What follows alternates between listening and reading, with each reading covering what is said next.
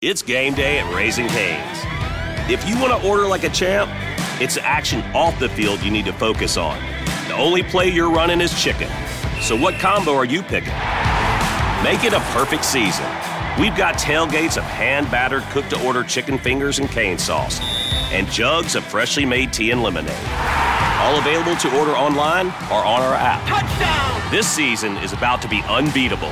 Raising Cane's Chicken Fingers. One love. Benvenuti o bentornati su questo mio canale dedicato alla psichiatria, alla salute mentale e alle neuroscienze. Oggi voglio proprio iniziare con un aforisma di Fumio Sasaki, un ragazzo giapponese che è uno dei più conosciuti teorici del minimalismo. Fumio Sasaki ha scritto questo pensiero che a me piace molto.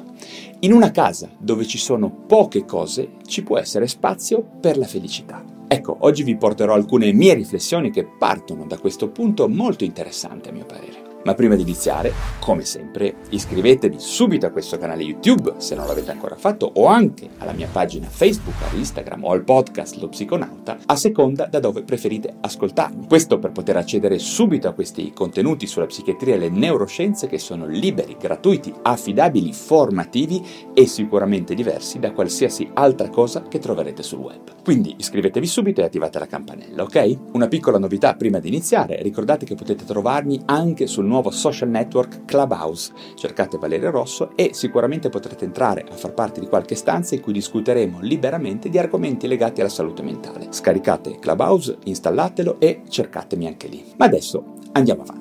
Ok, vorrei partire da alcune osservazioni che in questi anni ho fatto sui miei pazienti, ma anche in realtà su di me e sulle persone che conosco e che mi stanno intorno. Quando una persona inizia a sviluppare sintomi di ansia, di panico, di depressione, disturbi del sonno o altri sintomi che in questo momento non voglio necessariamente etichettare come malattie o disturbi, spesso inizia a dedicarsi ad alcune attività che ha sentito essere utili o che altri utilizzano per stare meglio. Tutte quelle cose che solitamente dimentichiamo di fare nel turbinio della vita quotidiana. Quindi si cerca di seguire una vita sana, di fare yoga o meditare, di leggere, di ascoltare podcast, guardare serie su Netflix, rilassarsi magari sui social media o sul web, bere meno, fumare meno, provare a rimettersi in pari con il lavoro, rispondere alle email, andare in palestra, eccetera, eccetera, eccetera, e ancora eccetera. Diciamo che nel momento del dolore e dell'angoscia per qualche ragione si inizia spesso a ragionare per addizione, purtroppo. Prendere integratori, quindi assumere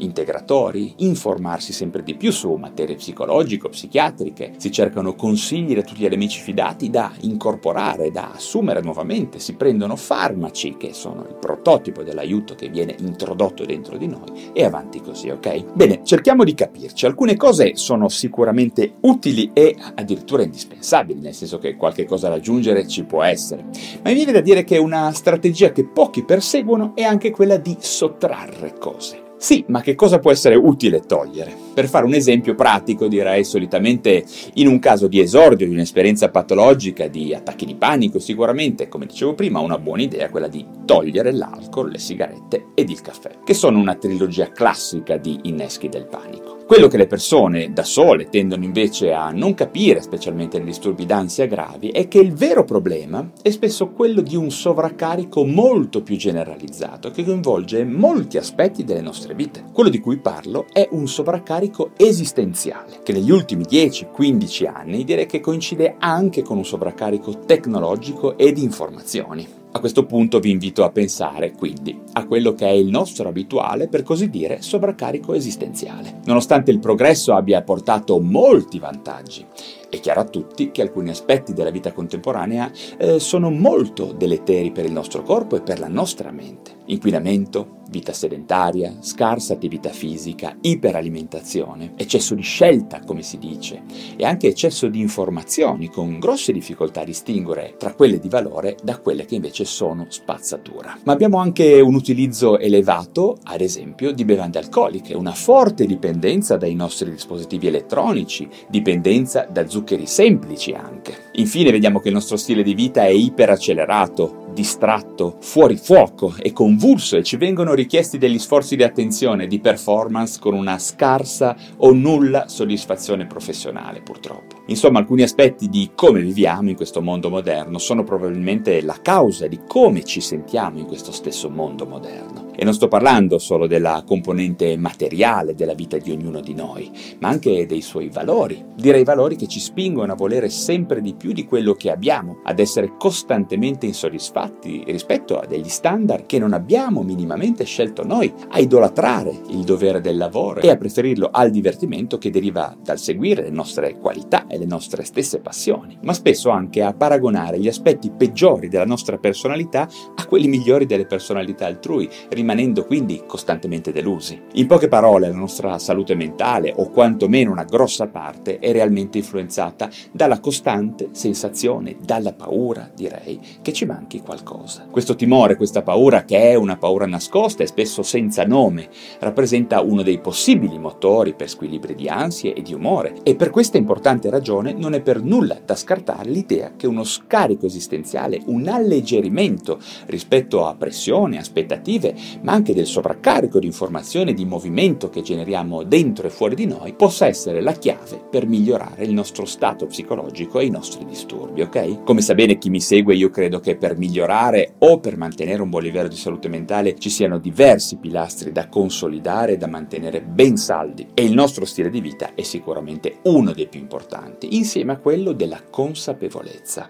Vi dico esplicitamente che lo scopo di questo video non è certo quello di affermare che è tutto un disastro e che siamo irrimediabilmente condannati. Direi che per questo ci sono già le testate dei giornali online e offline e sicuramente i social network, d'accordo? Allo stesso modo non intendo neppure sostenere che i problemi del nostro mondo moderno siano peggiori di quelli del passato, anzi sotto molti aspetti le cose sono in lieve miglioramento se escludiamo alcuni problemini come l'inquinamento, i cambiamenti climatici e lo sfruttamento indiscriminato delle risorse del pianeta. Il problema è che ogni epoca della storia dell'umanità pone una serie di sfide complesse, specifiche e determinate dalle caratteristiche della società in cui si vive. E determinate dalle caratteristiche della società in cui si vive. Quello che attanaglia gli esseri umani di questo millennio sembra proprio essere non tanto l'assenza di cose, ma piuttosto il sovraccarico del nostro corpo e della nostra mente. Ed è paradossale, perché ci osservassero al secolo passato, dover constatare quante persone soffrono di ansie, angosce,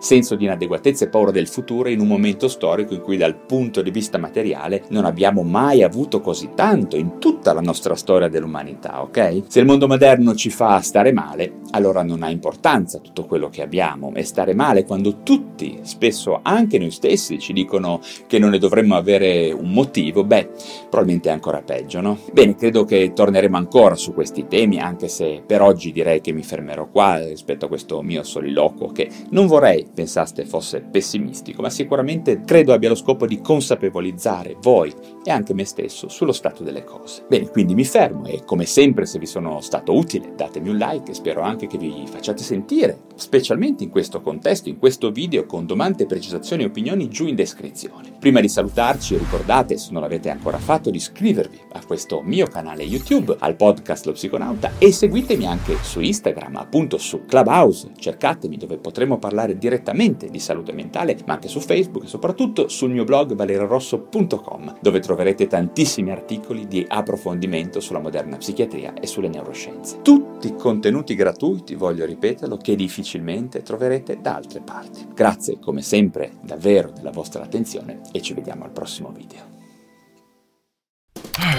Hey boss, you look stressed. I've got enough on my plate already without worrying about shipping all these orders. Don't worry. I got ShipStation. It's the easiest way to ship everywhere we sell online. Returns are simple. Bulk order updates and automation options make order fulfillment easy, all while saving up to eighty-four percent off top carriers. Automate your shipping needs. Go to ship station dot com and use code AUDIO to sign up for a free sixty-day trial today.